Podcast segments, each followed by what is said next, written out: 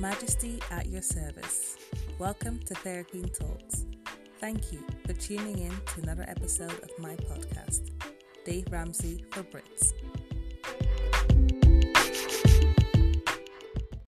If any of you follow me on my Instagram, Fair Queen Tatiana, you may already know that I have embarked on a journey to become more financially literate.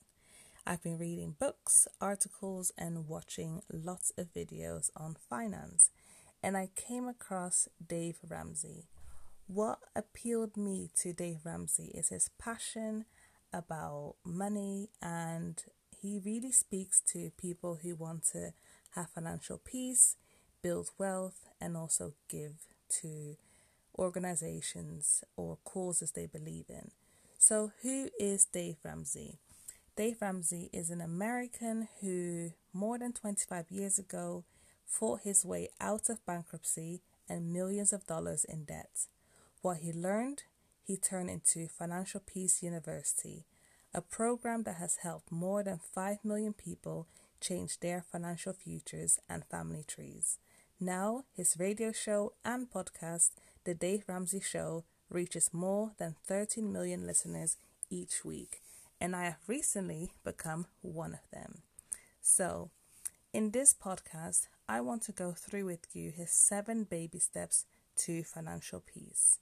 And because I live in the UK, I am putting a UK Brit twist to it and applying the principles in the UK.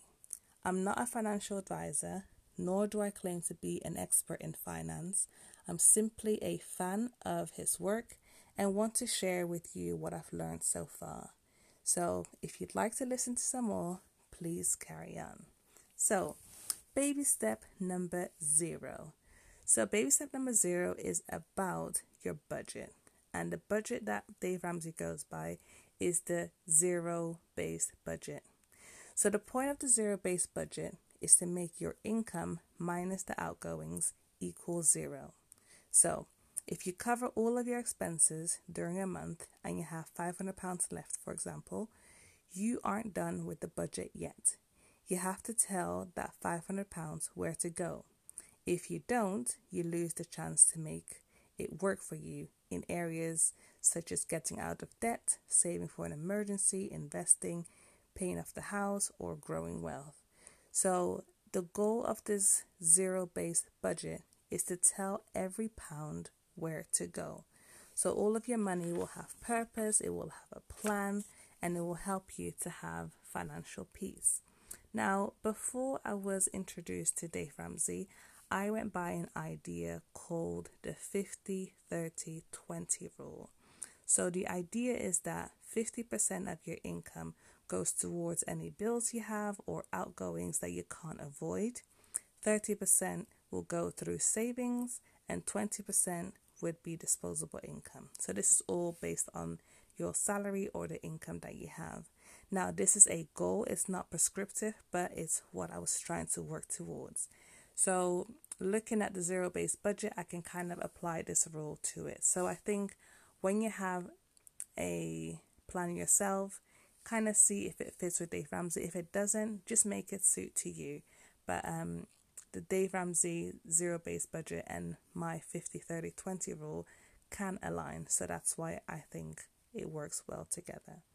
So, having a purpose for every pound simply means that you can allocate your money for each area of your life.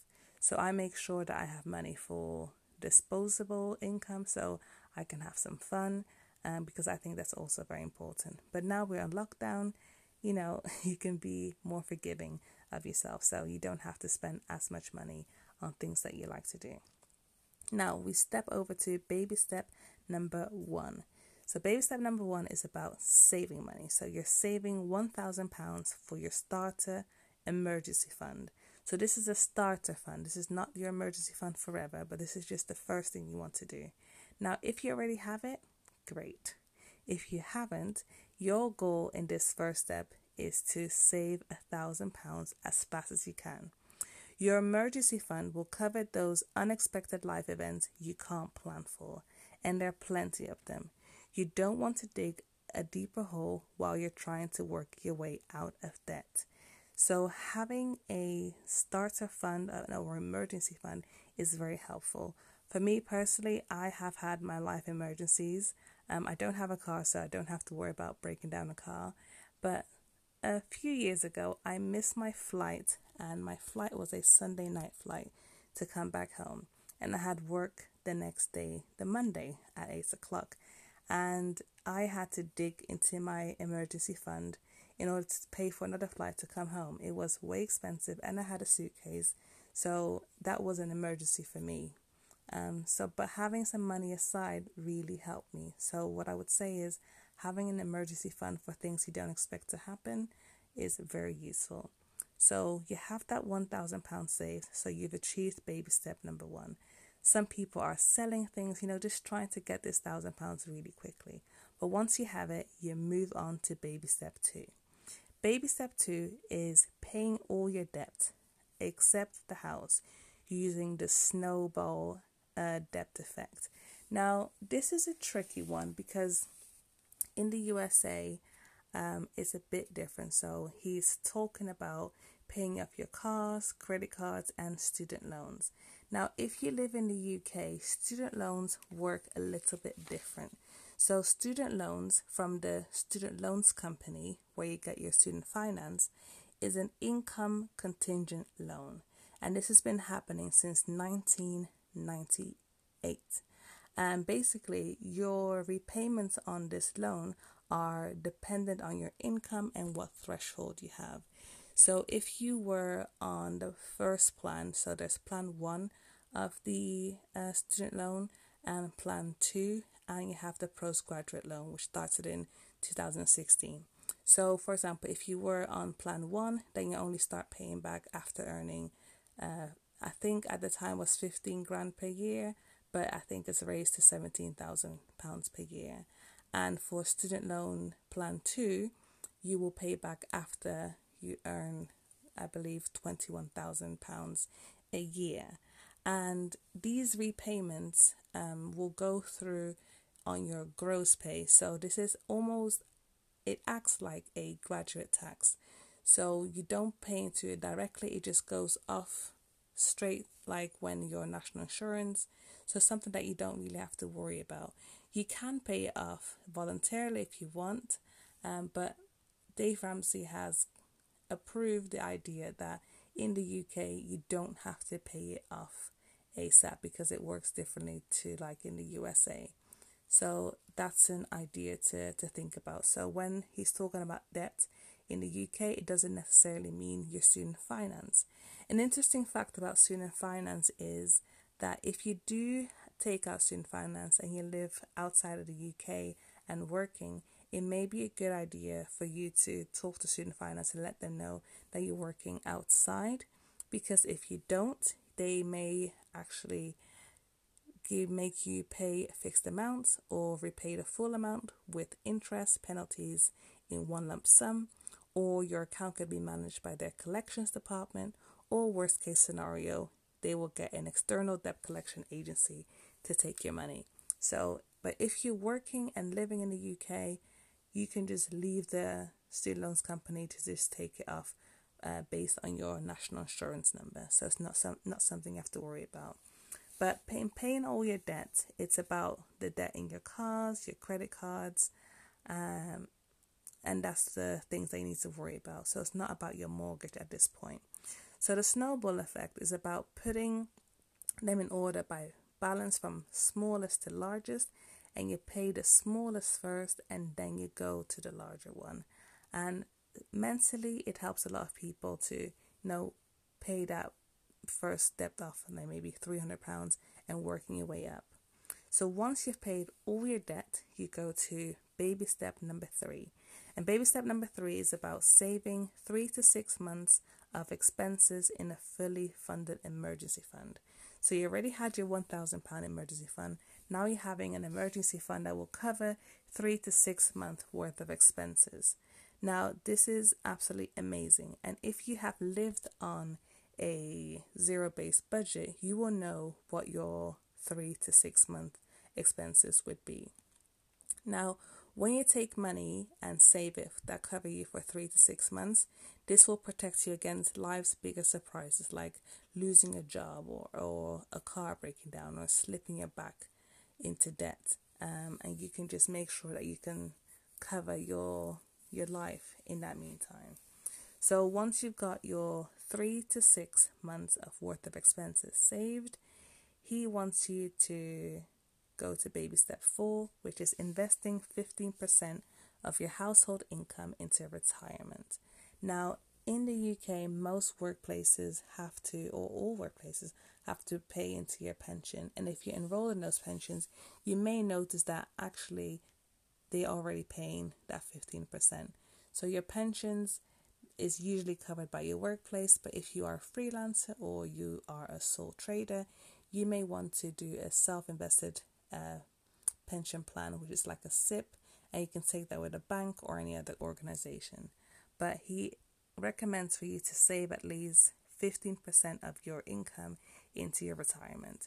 Retirement is not, not something you may think about when you're a younger person, but you just got to think when I am, you know, 67 years old, can I live off only the state pension, which is about £600 per month? If that's not what you're looking for, then it may be a good idea to start saving now. So once you're saving, you know, 15% of your income, baby step four, you can move over to baby step number five, which is saving for your children's college fund. If you don't have children, then you don't need to save for children. But if you are planning to have children, or if you are having children, or you already have children, it may be a good idea to save some money. Now, like I've said before, in the UK, you can take student finance out and the repayment is more like a graduate tax. So you don't necessarily need to pay for uni. So, what you could do instead of saving to pay for the university, you could just save for your child for their future. For example, if they want to buy a car or they want to go on a big travel, or whatever they may do, you may want to give them some money. Now, if you struggle taking your own income uh, and giving that to your children, you may want to use some of the money that you get from that child benefit. For example, if you have one child, the child will receive about £20 per week. You could maybe take £10 per week and save that for their future. I think that'd be a really, really good idea um, that they can have. And you can invest this in something like a junior ISA where their money can grow and they can access it when they're 18 years old. But these are little things you can do that the government is actually helping you to do. Um, so that's a great idea if you want to save for your children. Of course, you can save more for your children, but that's up to you. But it's a nice thing for a child to have some savings um, if you can afford to do so. And um, once you've done that, so that this baby step five is really more for people who have children or are planning to have children. Um, baby step six is paying off your home early. Now, this is for those who have mortgages. I don't have a mortgage myself, but if I were to have a mortgage, the plan is to pay off your mortgage as early as possible. So, Dave Ramsey is very keen on people paying off their mortgages within 15 years. So, now you've paid all your debts and you've got everything sorted all that money that you were using to pay off your debt, you can put into your house. So you can overpay on your mortgage payments to just finish it off quickly.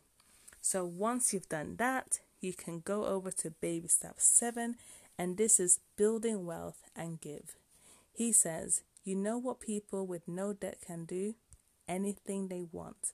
The last step is the most fun. You can live and give like no one else. Keep building wealth and becoming insanely generous. Leave an inheritance for your kids and their kids. Now, that's what we call leaving a legacy. So, when I speak about having a goal and a purpose for your life, you know, you can have all this money and live your best life, but what is the greatest gift you can do? With the money you have, you can share with others and improve the world and make it a better place. Um, I maybe not the richest person, I'm not rich at all, but I give whatever I have because I believe that the money I have is from God, and so I will always give back at least 10% of my earnings to charitable causes. And I think this has helped me to be grateful for what I have and also give even when I can't give. And if I have no money to give, I will give my time. I can volunteer. I can do something. So we can always contribute for the good um, in this world.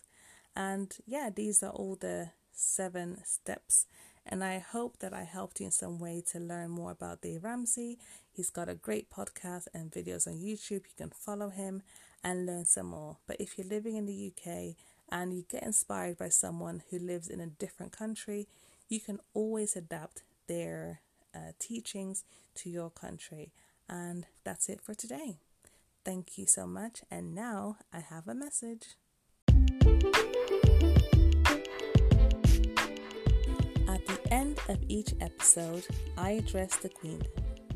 Money doesn't necessarily give you happiness, but it offers you financial security whereby you can live at peace now and your future.